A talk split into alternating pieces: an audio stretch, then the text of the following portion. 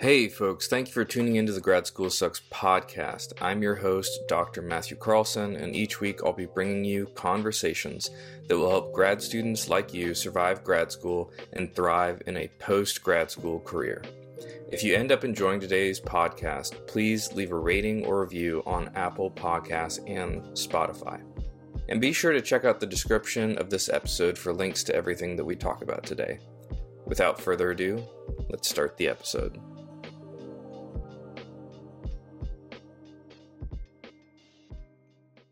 Kelley, it is so good to see you.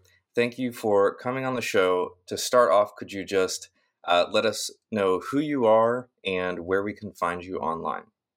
Sure. Thank you for having me, Matt. We've known each other on Instagram for a really long time, so it's cool to yep. finally like see your face and have a chat. Um, I'm Dr. Kelley Voss. I use she, her pronouns. I am a community college instructor um, in Southern California, Pasadena City College. And uh, you can find me on my my podcast. Uh, Instagram is uh, at Spinal Frontier Pod.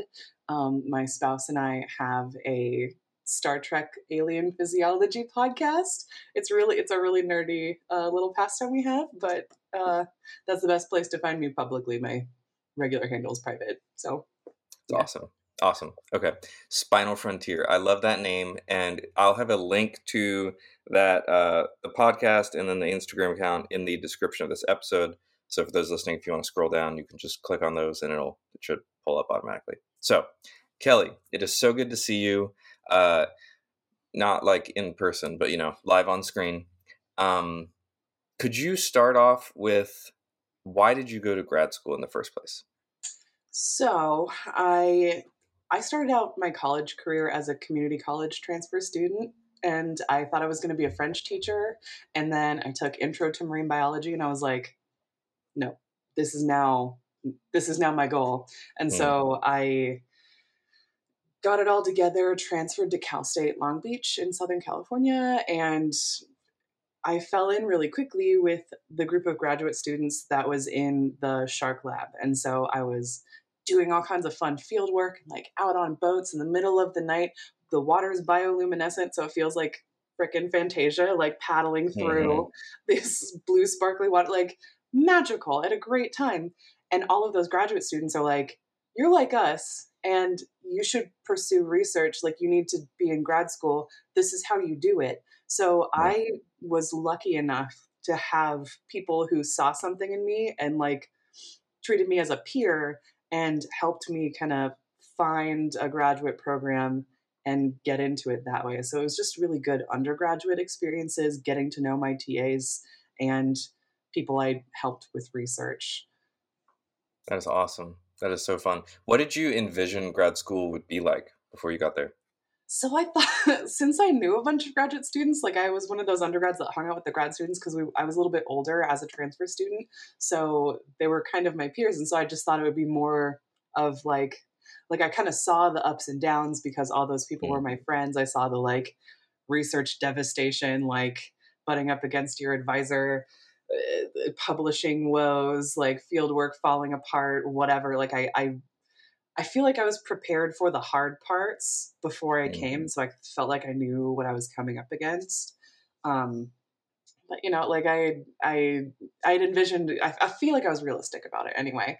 So yeah. I just thought it. I thought I was gonna like you know take a few classes, but mostly I'm doing research and maybe being a teaching assistant. But like, you know, just uh, research, hand wave. Yeah, I'm gonna go yeah. do that thing.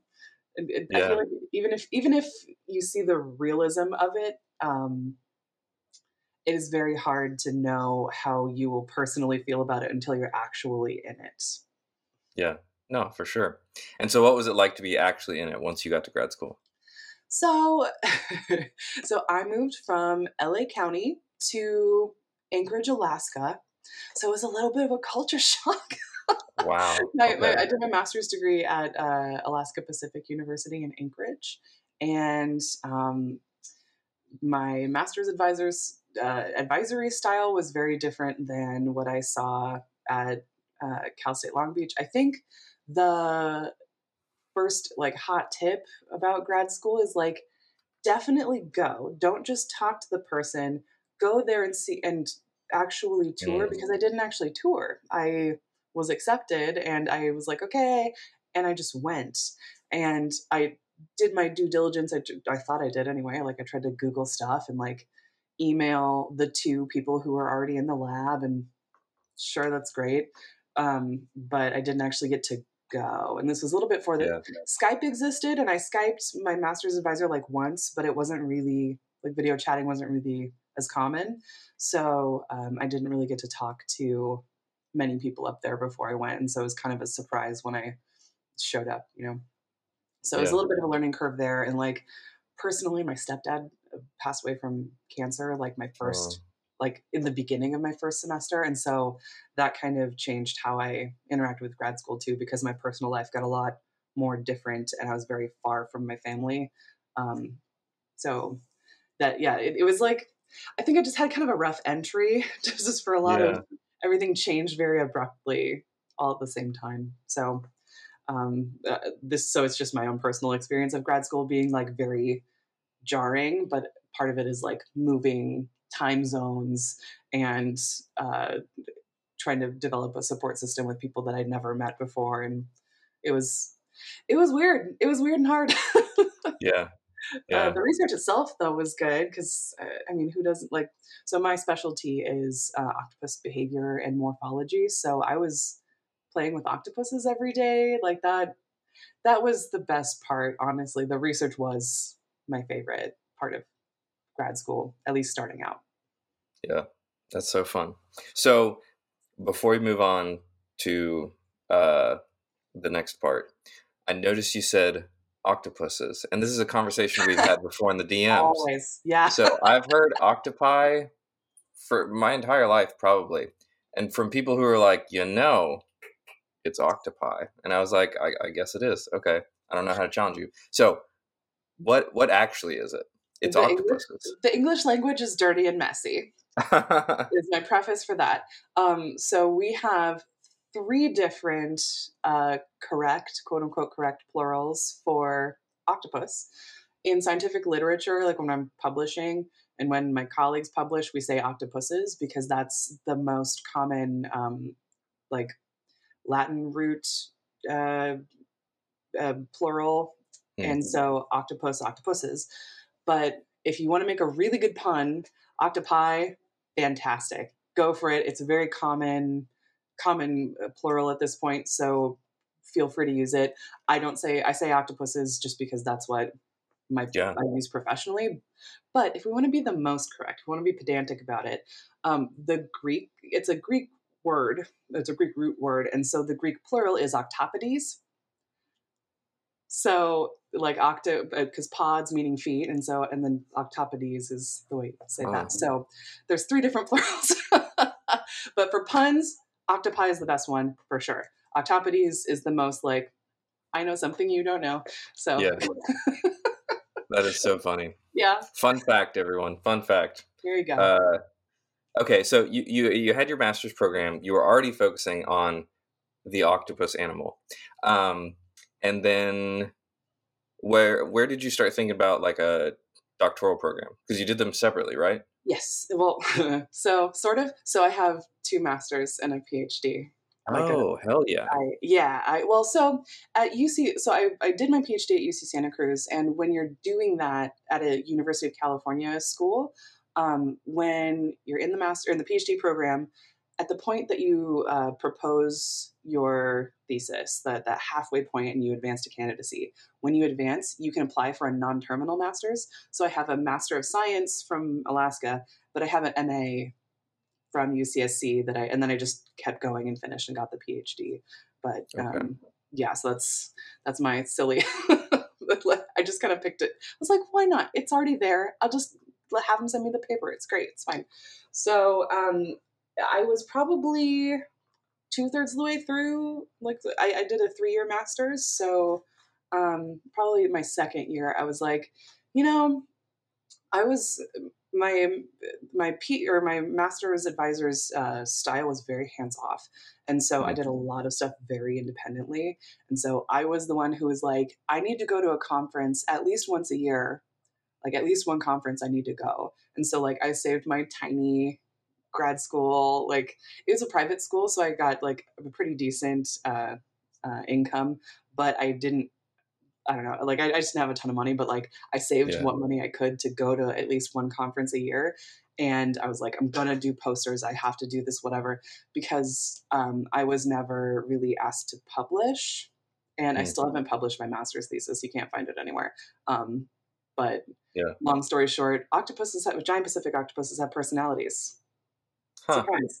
Uh, but uh, that that was that was what I was working on. But like I I had a very hands off advisor. I did a lot of stuff independently, and I was like, I feel like I'm not getting enough to be the researcher that I want to be.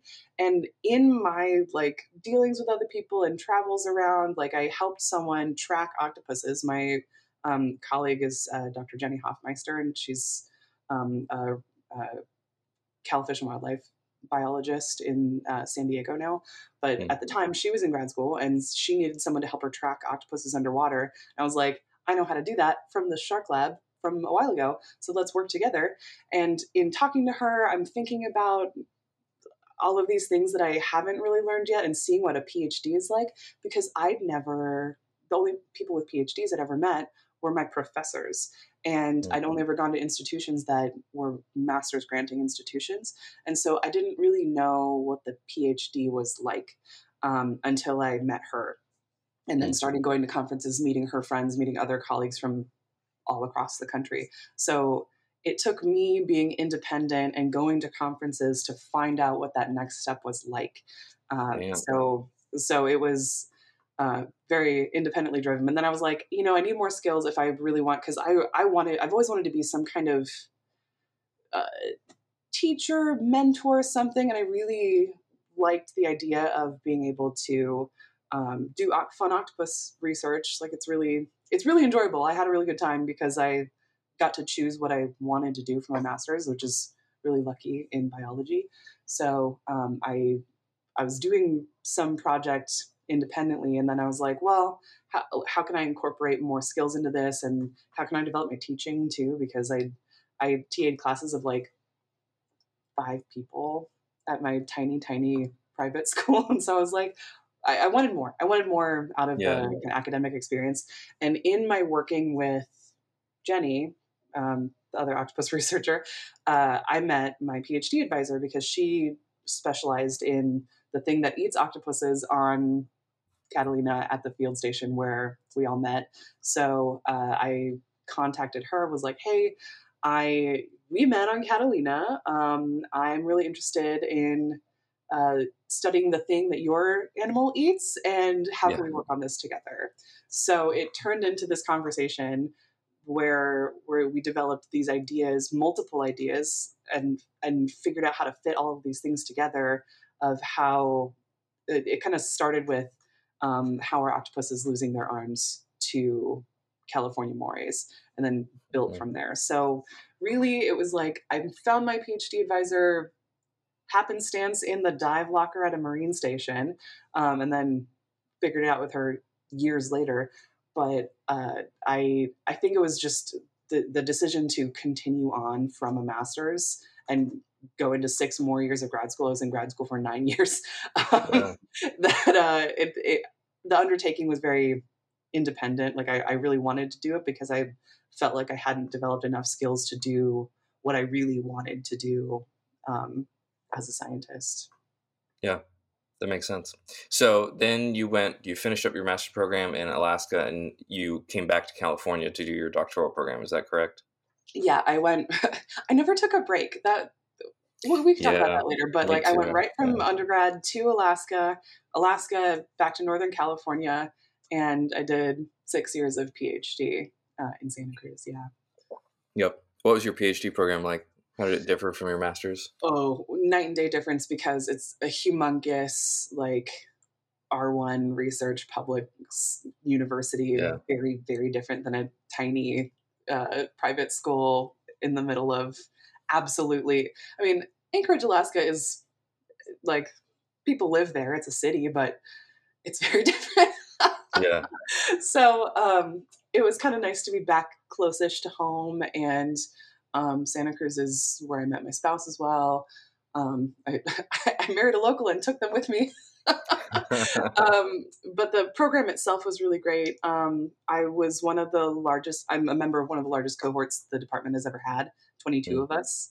Um, wow. I was four master's students and 18 i did the math 18 uh, phd students so uh, the department is fairly large too we're actually um, it's the ecology and evolutionary biology department and we are mostly housed in um, an auxiliary campus it's the coastal campus and it's beautiful it's in the middle of a little um, kind of wildlife preserve area and we can walk to the ocean at lunchtime and look over the cliff and there's a whale there like literally it's it's dreamy it's a really great uh, place to do your PhD because you can um, take your uh, depression walks yeah.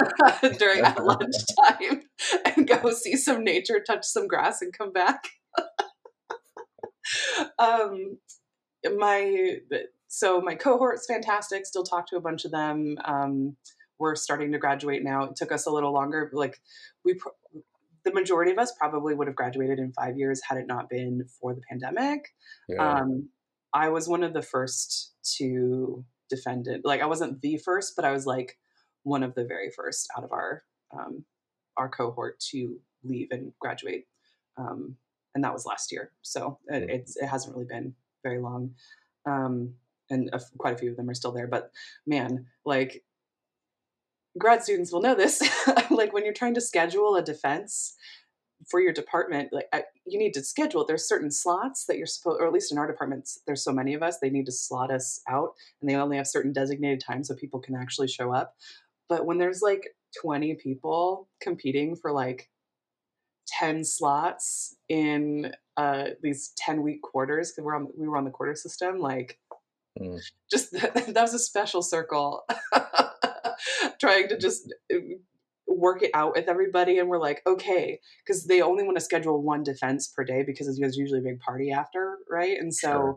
like your whole they're they don't want two whole families invading the coastal campus to like and there's there's people everywhere and there's stuff and especially like for me i was the first person in my department to defend in person again mm-hmm.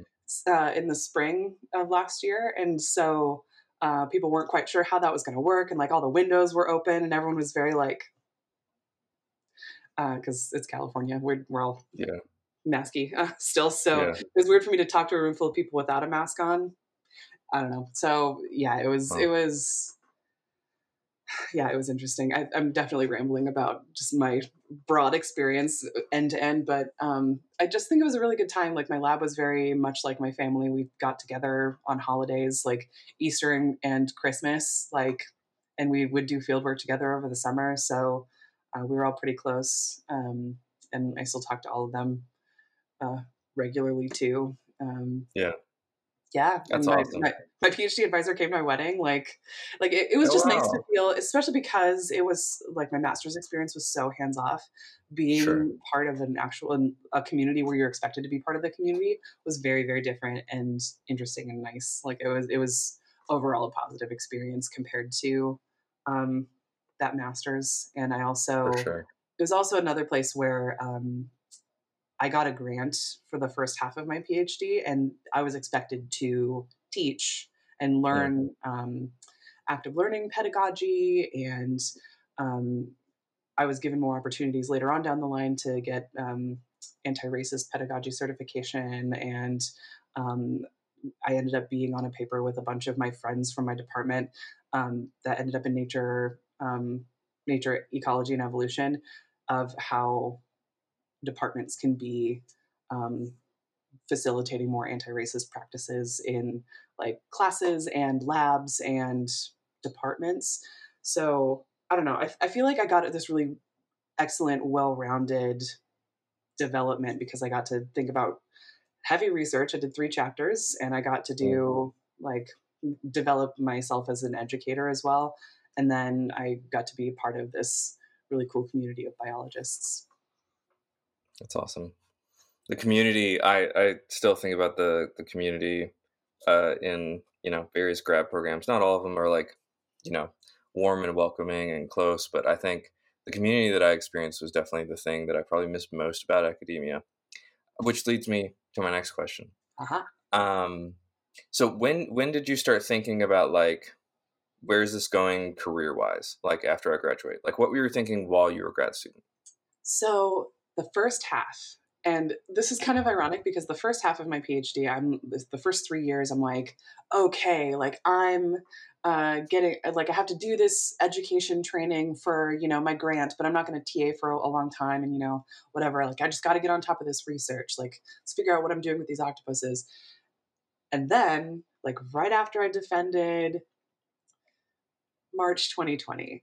And so I was shut in and isolated from all those, like, isolated from that whole community. We tried to do Zoom stuff and it was just really bad, like we all know.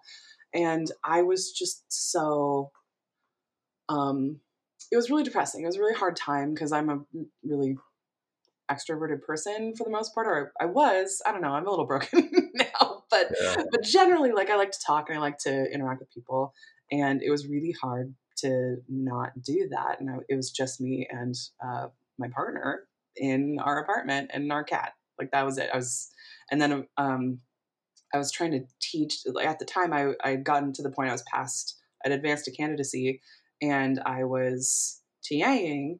And so I was expected to teach lab sections, lab sections, animal physiology lab mm-hmm. sections, mm-hmm. where you like, I didn't have to do dissections in my bedroom, thankfully, but like I had to figure out lab activities on the fly more or less like a couple of days in advance. And me it was my responsibility with uh, with my other um, lab mate. We were trying to work it out together but she was in a whole nother city and we're just trying to like do stuff on zoom and collect data like collect uh, temperature measurements from my mom's dog and like her my lab mate's chicken. It was Oh my god.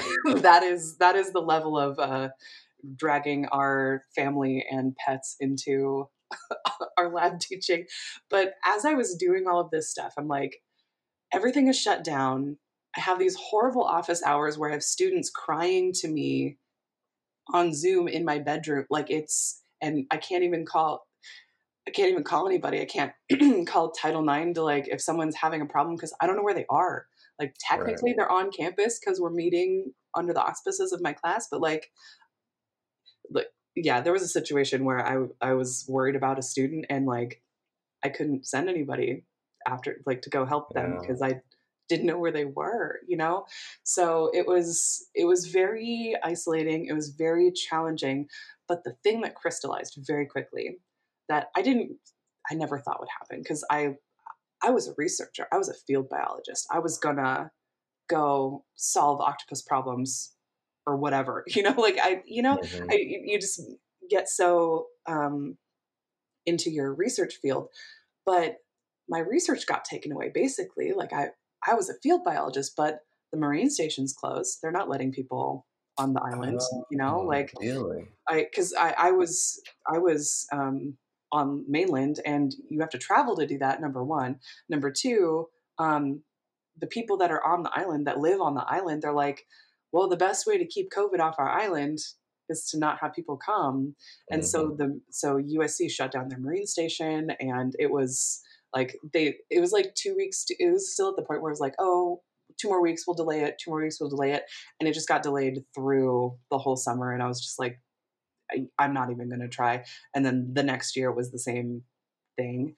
Um, well, it, it was like later, later, later, and then they finally let us come, and like it was very, it was a very weird, different experience um, with COVID protocols on a desert island. Really yeah.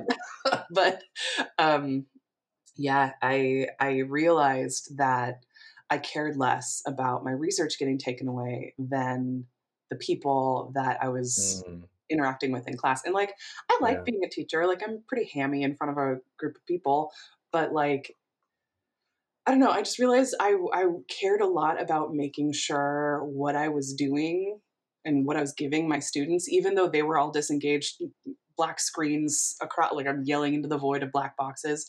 Like mm-hmm. I still cared about what was going on with them, and I managed to foster student relationships to the point where like I felt comfortable writing letters of recommendation for some of these folks because they actually wow. came to my office hours. I actually got to talk to them, and so it, it it kind of snuck up on me over about a year or so that I was like, I I was a research biologist. I was a field biologist. Um, and that's my expertise. But like I really I really think I'm an educator. Like I think I mm-hmm. primarily want to be an educator. And so that once I realized that, uh, it was harder to get all of my research done because I was like, Sure. I just want to finish this. I don't like. I'm just going to be a teacher. Like, mm. but, but, you know, you have to finish the research to finish the PhD. So I, I managed to do it, and like it was still fun. It's just like you know the the part at the end is always terrible, right? The editing and the submitting and getting rejected, and it's awful. Reviewer, reviewer two, etc., etc. yeah. But like I I got through that in order to pursue um, being a, a teaching professor. I, I mm-hmm. realized I'm like, I can't have my job be tied to research. It's too precarious and it's weirdly personal. Like, did you feel yeah. that when you were in, when you were kind of finishing your stuff? Like, it just feels very you have these personal stakes in it that you don't feel anymore. Yeah, I I um I, I did feel like it was very personal. I think for me it was different because my research topic was tied to like the clinical population I was working with as a mm-hmm. therapist mm-hmm. and I I had some I had a lot of emotions of like wanting to save the world and then you know mixed emotions about like maybe doubting the capacity that I could actually do that by being a researcher or you know just kind of like I came in kind of naive and then was like oh you know it just didn't turn out to be what I thought it would be. But yeah, it did feel very personal, especially on the job market. Yeah. very personal. Yeah. yeah. Uh, do we want to talk about that? Absolutely. What was the job market like for you? Sure. So I feel very lucky. I feel like here's so what I did.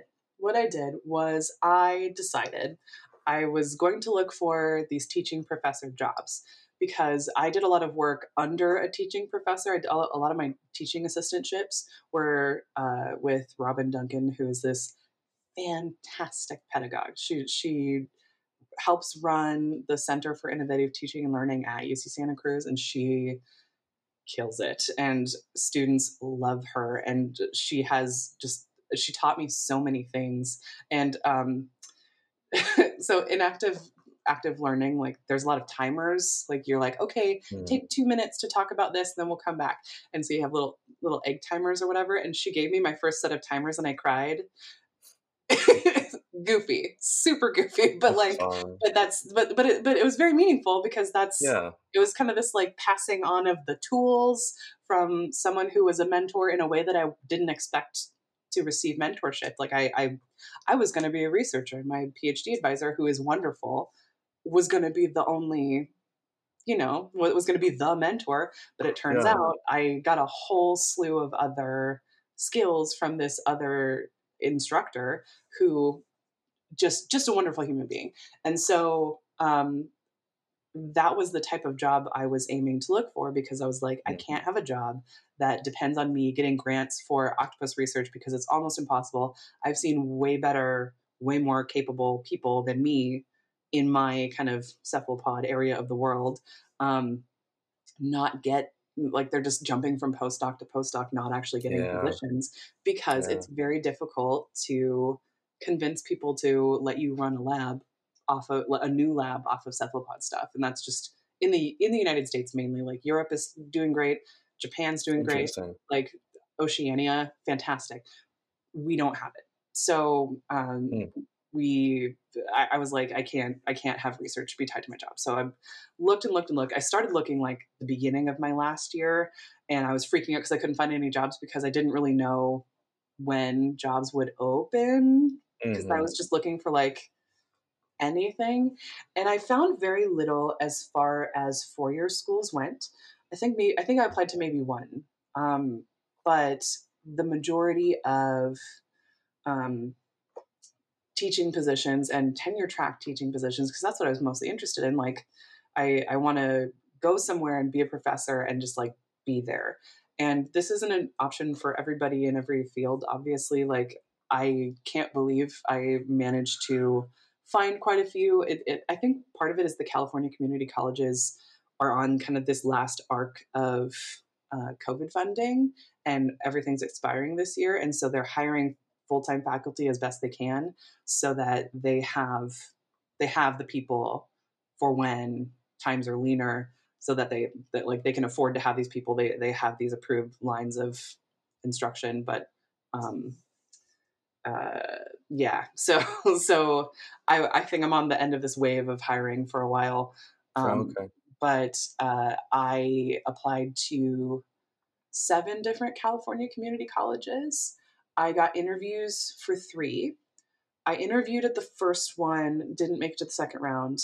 Um, I got, and then uh, Pasadena, so where I actually teach, is um, the second one that uh, interviewed me, and I went through the whole thing. I had a third interview really close by, it, like it's like our rival school for some sports. I don't know, That's but I didn't actually make it there because I was offered the job before I made it there, yeah. and, and, Pasadena was my number one. So I, out of all of the seven, I like looked at all the schools and looked at all the campuses and like who does stuff where and whatever. And uh, I realized that I, I, chose or I prioritized, I guess, and I, I, I kind of focused on Southern California because um, most of my professional connections are actually down here. Like mm-hmm. I, I, did a lot of work in Northern California and um, have a lot of great people there, but I don't know many people outside of the school, and that's less helpful if you're trying to be at a community college and um, give your students opportunities in the area. You need you need some community base, and so since I know people in industry down here and in government down here, um, or you know environmental policy kind of stuff, um, I was like, I think I could do the best and make the best impression in Southern yeah. California because I already have these connections from undergrad. And so that's kind of how it worked out. There's a lot of people who also went to Cal State Long Beach, um, either for undergrad or grad school in my department, which is really cool. Um, the so I think I'm on the last. I was on. I'm on the first or last or Mm. I'm on the first wave of grad students who are finally defending in person. I'm also on the last wave of grad students, uh, or potentially uh, interviewing almost purely on Zoom. And so I had like my preferred Zoom background, and I've got like new blouses, but, uh, but I'm like interviewing in pajama pants and yeah. a nice shirt like I might be right now. Don't worry about it. yeah, like, I have gym like, shorts on right now, even though I have a button up. I mean, you know, just like impressions. So, mm-hmm. so I'm like, I'm wearing comfortable pants, but like a button-up shirt, and I'm like, I got to the point where I was maybe over strategizing. I was like, okay, what shirts are they all wearing on their faculty website? Like, can I get nice. just like, can I get personality enough? Like, because I'm yeah. wearing like a shirt with like flowers on it. I'm like, okay, is this is this a little crazy? Do they need a little bit more of a serious button up situation? Like, should I get a plain color or? But they're yeah. all wearing like little lightning bolts and whatever. Like it was. So I was like, I feel like I can fit in with these folks. Like it'll be it'll be fine. Um, and so my first interview was very straightforward. They gave it. They gave you the questions. They gave everyone the questions an hour in advance or half an hour in advance, something like that. Hmm. Very close, so that like you can't just like go Google stuff and make stuff up, but like fast or enough time to kind of rationalize what they're going to ask you in advance. So that was that was nice. Um, but I, I there were like nine people plus me in this Zoom room. It was kind God, of it was a lot. It's kind of, intense. Yeah, and they had a lot of questions that were like, it was it was technical up front. So they're asking me like about teaching, like philosophy and what did I teach and what's my favorite um, thing to do. And I had to prepare a two minute lecture, and it, they timed it two minutes exactly on um, neurotransmitters. So uh, you'll be familiar, but uh, for those who don't, it's the thing that comes out of a nerve cell to communicate with another nerve cell or I don't know, whatever your brain's trying to send a message to, basically. So, um, neurotransmitter lecture that I had to give with like slides, and they're like, wow. "You can send us the PDF of a slide of a worksheet if you'd like." And I was like, worksheet. So maybe it was a yeah, maybe it was five minutes if like because I had like an active learning activity that I crammed into there. I'm like, okay, yeah. you're going to go in breakout rooms and talk for 30 seconds and come right back. Or it was bonkers. And so I was like, but I felt like I did really well. Like I, I, I felt mm-hmm. like I got good feedback. There were smiling faces, follow up questions. Because I think when you're doing an interview, if you ask, if you answer the question and there's no follow up, yeah, like either you talk too much or it was like oh, cool. but if they come up with right. something else to ask you to build on that, that means that they like what they heard and want to hear more generally, is my understanding. Or that, that's what it felt like anyway. Um, so that was my first interview. And they were like, okay, if you get it, then your second interview will be tomorrow. And so I had to clear out my schedule for two whole days because I didn't. Because I'm like, I knew when my first appointment was, but then it's like, hey, I might not come to class or I might not be able to teach Wednesday morning or sometime like because I don't know they're going to give me an interview maybe tomorrow and I don't know when it's going to be hopefully not during class but like I might not be there mm. but it, it the scheduling worked out but I did have to like interview the first thing the next morning and I they wanted me to pick a pick a scientific paper that you would share with students and like have a justification for why. But I lucked out because I have a paper that I love that is about how the shape of bird eggs evolved. Hmm. Super simple, but super fascinating. There's a lot. It was a, it's a great science paper, like a lot of great research about it. It's a 2018 paper, and yeah. so I got to be a nerd and really show them like, hey, like I didn't just pick any random paper. I know this paper already and I love it. And here's why I think students would really engage with this. And so so there was I got to build on that and they let me know like the next day I think that I made it to the final round. And so that was um, out of hundreds. I think they interviewed 20 and then I made it to the top two.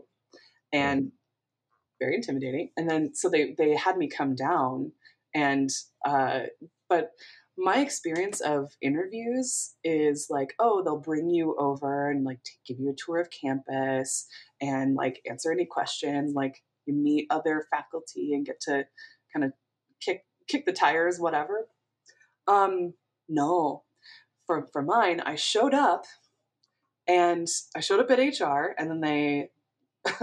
I was half an hour late because I showed up to HR on time, and HR miscommunicated with the president's office and uh, no one came to get me, but no one brought me. And so I just kind of oh. waited until they figured out what happened. And then they brought me to my interview half an hour after I was supposed to be doing it. So I was already oh, like man. up to here nervous.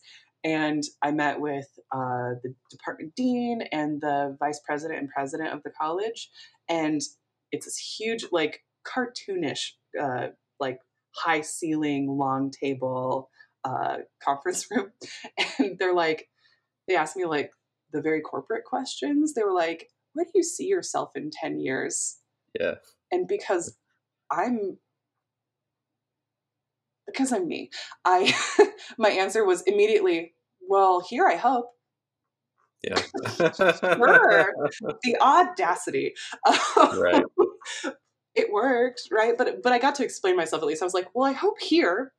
And this is why, because yeah. my answer was like, I'm hoping to find the place that I'm going to, like, I applied for a tenure track job because I want to actually be starting my my professorship somewhere. Mm-hmm. I want to land somewhere. I'm not trying to be here, develop myself for a little while and leave. Like, I want to build a program here. So, like, yes, I actually do see myself here in yeah. Thank you.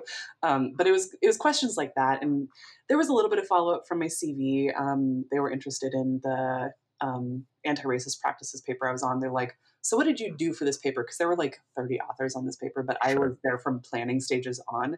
So my writing isn't necessarily in there because stuff got moved around and like section whole sections got pulled out, and I was like, I don't know. But I did a lot of editing and I helped with figures and stuff, so I I got to talk about that as well.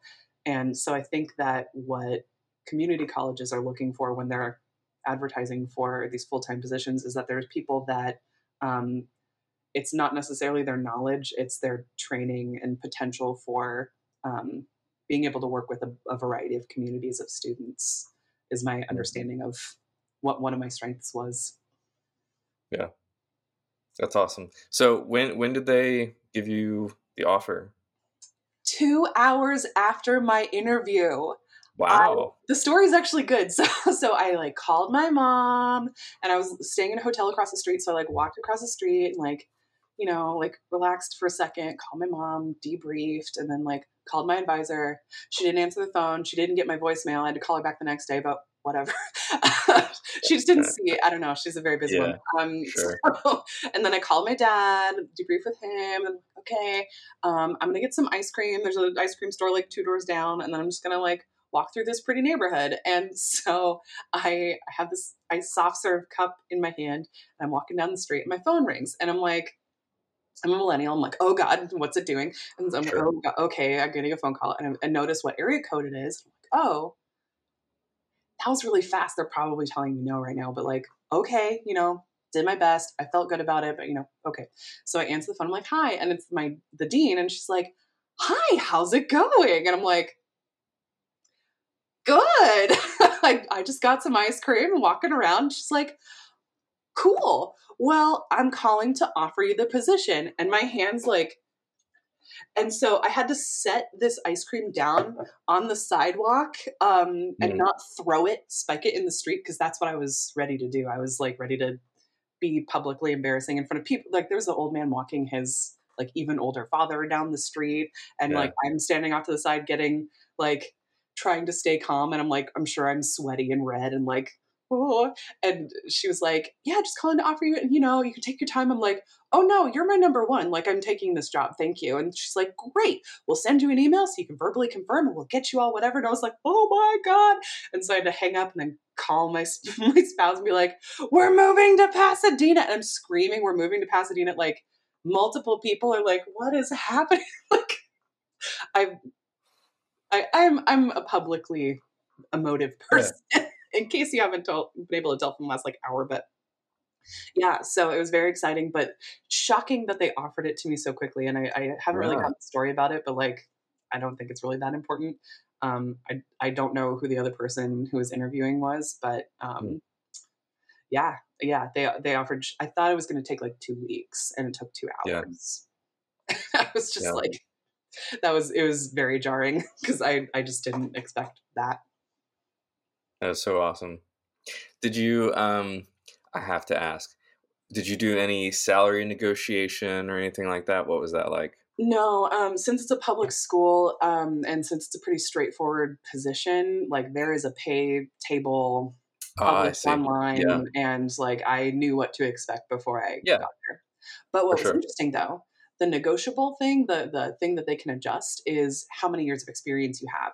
So I mm. I was hired right out of grad school, but I had been a teaching assistant for three years and I taught every semester. So I, I, I had at least part time teaching for three years.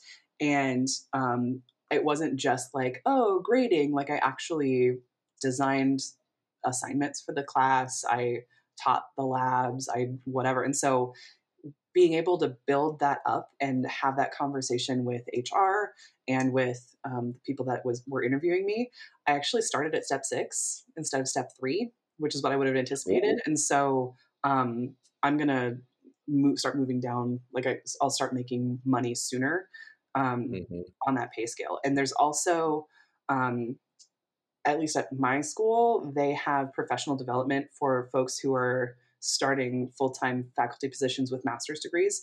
And so if you do certain number of hours of um, of professional development, then they move you up toward the doctorate level pay. Um, and so that that's how you get pay raises is by putting into professional development time. Yeah. That's yeah. so cool. At least it's straightforward. So you don't have to do this yeah. crazy negotiating and like, yeah, I just I just got what I got, and I, I mean, it, it was it's base pay anyway, but um, I get to move up sooner. Yeah, that is awesome. So, what is community college professor life like? It so it, it's good in the fact that it's what I was hoping for, which was like research. Like I can wrap up my own research in my own time um, and kind of de-escalate like the last of my PhD publishing and stuff. But I'm really excited about getting to do some course design that I'm currently teaching general biology and human physiology um, mm. very different classes because it's gen bio for non-majors and so it's like people who are trying to pick oh. a box so that they can go be a business major and then also um, it, human physiology is like pre-nursing and so i feel mm. this responsibility for this class that i got to design a lot of myself like I, the content is there's a requirement for content but like how i deliver that content is all up to me the gen bio there's nine sections of it and so we all collaborate so that everybody gets kind of a even baseline experience. Yeah. So, um, sorry, my cat is really mad that, that she can't take part. She has something to say apparently. Um, mm. So, I uh, um, I've been really enjoying being able to build classes. I'm already um, I've been designated as the course lead for marine biology for next year, and so I'm going to start. I'm going to we're still seeing what classes I'm going to teach in the fall. It kind of depends on the two people that they're hiring for my department. So I don't know who those people are going to be yet. So we'll see. But um, since I'm I'm the newest, I'm, I don't have the seniority to like kind of say where I go. Um, sure. So so there's that. But um, but I did get to generally tell them like what my what where I would shine as an instructor, and they're like we haven't had a proper like someone who is an actual marine biologist here in a while and uh, we would love you to teach marine biology and that's such a full circle moment for me because if you recall mm, an hour ago i said that i took intro to marine biology at my community college and it made me become a marine biologist. And so it's i'm very excited at the prospect of being able to do that. And i told the guy because i still talk to that marine biology instructor from you know 15 years ago. And and he is so excited and so proud because he just retired from that community college. And so oh. like taking up the mantle so to speak. Haha that's an octopus joke. Don't worry about it. The mantle yep, with the big right over, on the back of the head. Yeah yeah. Went right over my mantle so i'm just really excited and that i get to design like and i'm i'm validated to i'm being supported to and and I have to finish doing the budget report so I could get some funding to um, develop a really interesting and impactful class. And I have the flexibility to do that. They trust me to do that. So um, that's what community college in teaching has been like so far. I think yeah. the worst part has probably been the fact that um, everyone is very slowly coming back to campus, and you're mm. usually not there. Most folks are not usually there when they're not in office hour. So yeah. I'm I have a cubicle in a room with 12 1 2 3 15 15 um, little cubes mm-hmm. and um, maybe two or three people are there on a good day yeah. um, at the same time as me like I, I really rarely see folks and so it, it's been a little isolating just because i haven't been able to talk to many people in person about stuff I have questions about. And so, like, a lot of my faculty training has been more about like pedagogy than the ins and outs of like how do I how do I drop a student from my class? Like yeah. so I'm I'm still working on like the admin of it all, but um and learning to, like making my department friends and it's a little slow going just because we're not in the same room at the same time usually but um, the teaching itself the classes are pretty darn good and i have some really interesting really fun students that i think i'm going to talk to for quite a while so um, it's exciting to develop those um, student instructor relationships and um, the tenure process has uh, like i've already done my first tenure review they do it in the first semester so wow. just uh, making sure that you're on the right track for the next few. And so mm-hmm. um, we have a really straightforward four year tenure process the first year, second year, and then in the fourth year combined for the third and fourth year. So three three total, and then you receive tenure um, for your fifth year. And so um, it was really straightforward just like let's see what your canvas looks like. Give us an example of a an assignment that you've done. Um, and then had a couple of classroom observations and that was pretty much it. So um, yeah. really really straightforward really not the same tenure process as a research professor because re- professors mm-hmm. have to do research and like they have to publish and they have to mentor students and there's all of this other stuff that i knew i'm capable of it and it's something that I could do, but it would take everything I had. And I really yeah. don't like my goal was to ha- have an academic job because I know this is where I belong. I just don't belong in a job that takes everything from me and then I don't get to have a life outside. And like I've yeah. generally been able to keep this work within the work week, which is nice. Um, did I cut out there for a second? Maybe a little bit, but you're back. Okay, so so I, have been able to keep my work generally within work. They're expecting like forty five hours a week or so, um, and I've been generally been able to keep that Monday to Friday, and I don't really have to work weekends um, sometimes, but um, it's all a matter of like I'm trying to sort out how to be efficient about doing all sure. the grading, keeping it all together. Um, so yeah, yeah it's it's been awesome. it's been really really um, freer than I expected it to be and uh, pretty straightforward. It just has taken a lot of uh, self advocacy for how to do the administrative stuff uh, appropriately. Yeah. yeah. Yeah, that's fun. That's awesome. That's awesome. So for we're we're running close on time, so I want to drill down with a couple just like quick fire questions. So for grad students listening who are you know they've done a little bit of research maybe they've done a little bit of teaching or ta work um, and they're looking towards the future towards job opportunities what would you say um, why do you think being a community college professor is compelling and then whenever you're done with that talk about maybe like who it wouldn't be a good fit for or something to that effect Ah, so um, it's compelling for folks who are really interested in the teaching process. There's a lot of development in um, authentic assessments. Like instead of just giving students busy work, um, you really need to be caring about how your students are able to learn. They're not here for busy work, and if you give them busy work, mm-hmm. they will not do it. Um, and the other fantastic development has been Chat GPT. I've graded uh. Chat GPT is doing really well in all my classes. Tell you that.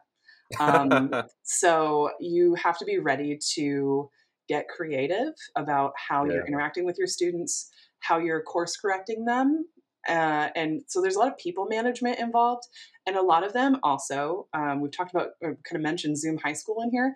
A lot of these folks don't understand intuitively what a teaching environment is at this point like they didn't mm. they haven't been in a classroom in a while and so they're going to ask you if they can go to the bathroom and it, like yeah. and it's like just go you're an adult but also like hey if you're going to be late you need to talk to you have to be very clear and very repetitive and be ready to do that and just intellectualize that. So that that's kind of what you have to prepare for when you're teaching like if your focus is teaching and if you're excited for that or like feel like you can tolerate and um, not come off as like oh, just go to the bathroom. Like if if right. if people management if if managing teenagers is frustrating to you community college is not going to be it because they're 18 19 20 and they don't just magically yeah. become functional adults once they graduate high school as I'm sure we all, everyone listening is like, oh yeah, I, I definitely remember what, what, what, were you like when you were 18? Yeah, you have yeah. 30 of them in your classroom at any given point, and uh, you have to um, make it fun and exciting, um, and really consider them and their lives as people. I've also done a lot of like, they're grieving, they're ill, yeah. they're have to they're worried they don't think they can come to you they don't think they can ask you for help they've asked you for help before and they feel like they're asking too much. Um, so yeah just a lot of people management. This is so this is for people who are really interested in helping um, students who are transitioning from high school get to a point wherever they need to go. A lot of them are going to be transfer students but not all of them. So you're considering students that are taking your class for a variety of reasons too. Mhm. Um, they, they could be trying to get an AA. They're just I, I've had like a grandmother who's just in it because it's interesting, like wide spectrum. So you have to be ready for that. You're not getting like hyper attentive, hyper competitive University of California students anymore. Or I'm not Yeah. anyway. Um, it's not for folks who want to do research um, Sure. or like primarily research. Uh, at least not the tenure track level. Like if you want to adjunct and like teach a class and then also do research and on a separate in a separate plane of things, that's great. But like my job is not primarily research. It's not going to be primarily research. I can build research projects into my classes, which is awesome. Um, it's good for the student. It's good for me. But I can't. I don't have a lab. I'm never going to have a lab. Um, I can mentor students, but only so far, and it, it has to be pretty Mhm. creative unless I can get grants to do that. So um, it's really primarily for folks who are interested in teaching a broad spectrum, broad spectrum of students. Yeah. Yeah. Very cool. Very cool. Well, this has been such a great conversation, Kelley. Um, as we're starting to wrap up, will you uh, throw out the name of your podcast? Or it's Spinal Frontier. The You have a spinal podcast. frontier. Will you describe it again? It is uh, so. My spouse and I watch a lot of Star Trek, like a lot of Star Trek, a lot of Star Trek, and they they'll say stuff about an alien's body, and I always make them pause because I'm like, hey, hold on a second. They just said their first set of ears. What does that mean, though? Because Hmm. I'm a physiology person, and so I want to know.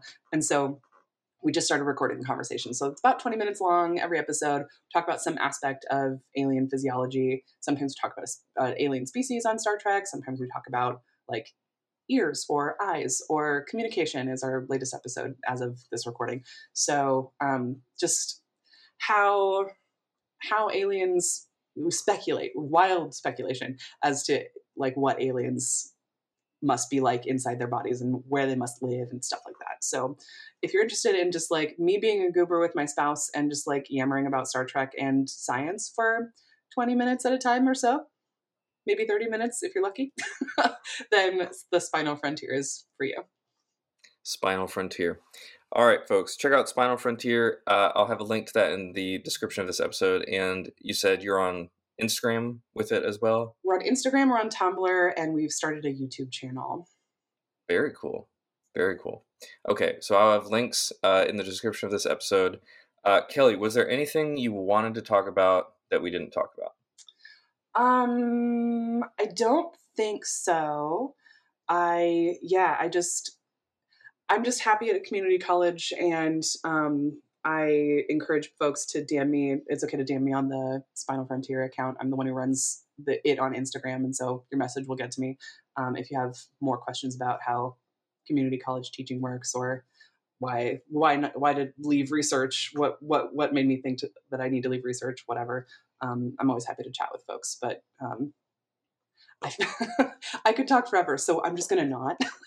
Absolutely. So, uh, so final question um, for folks who are uh, compelled by the idea of being a community college professor. What is something that they should do while they're still a grad student to kind of prepare them for applying to those jobs?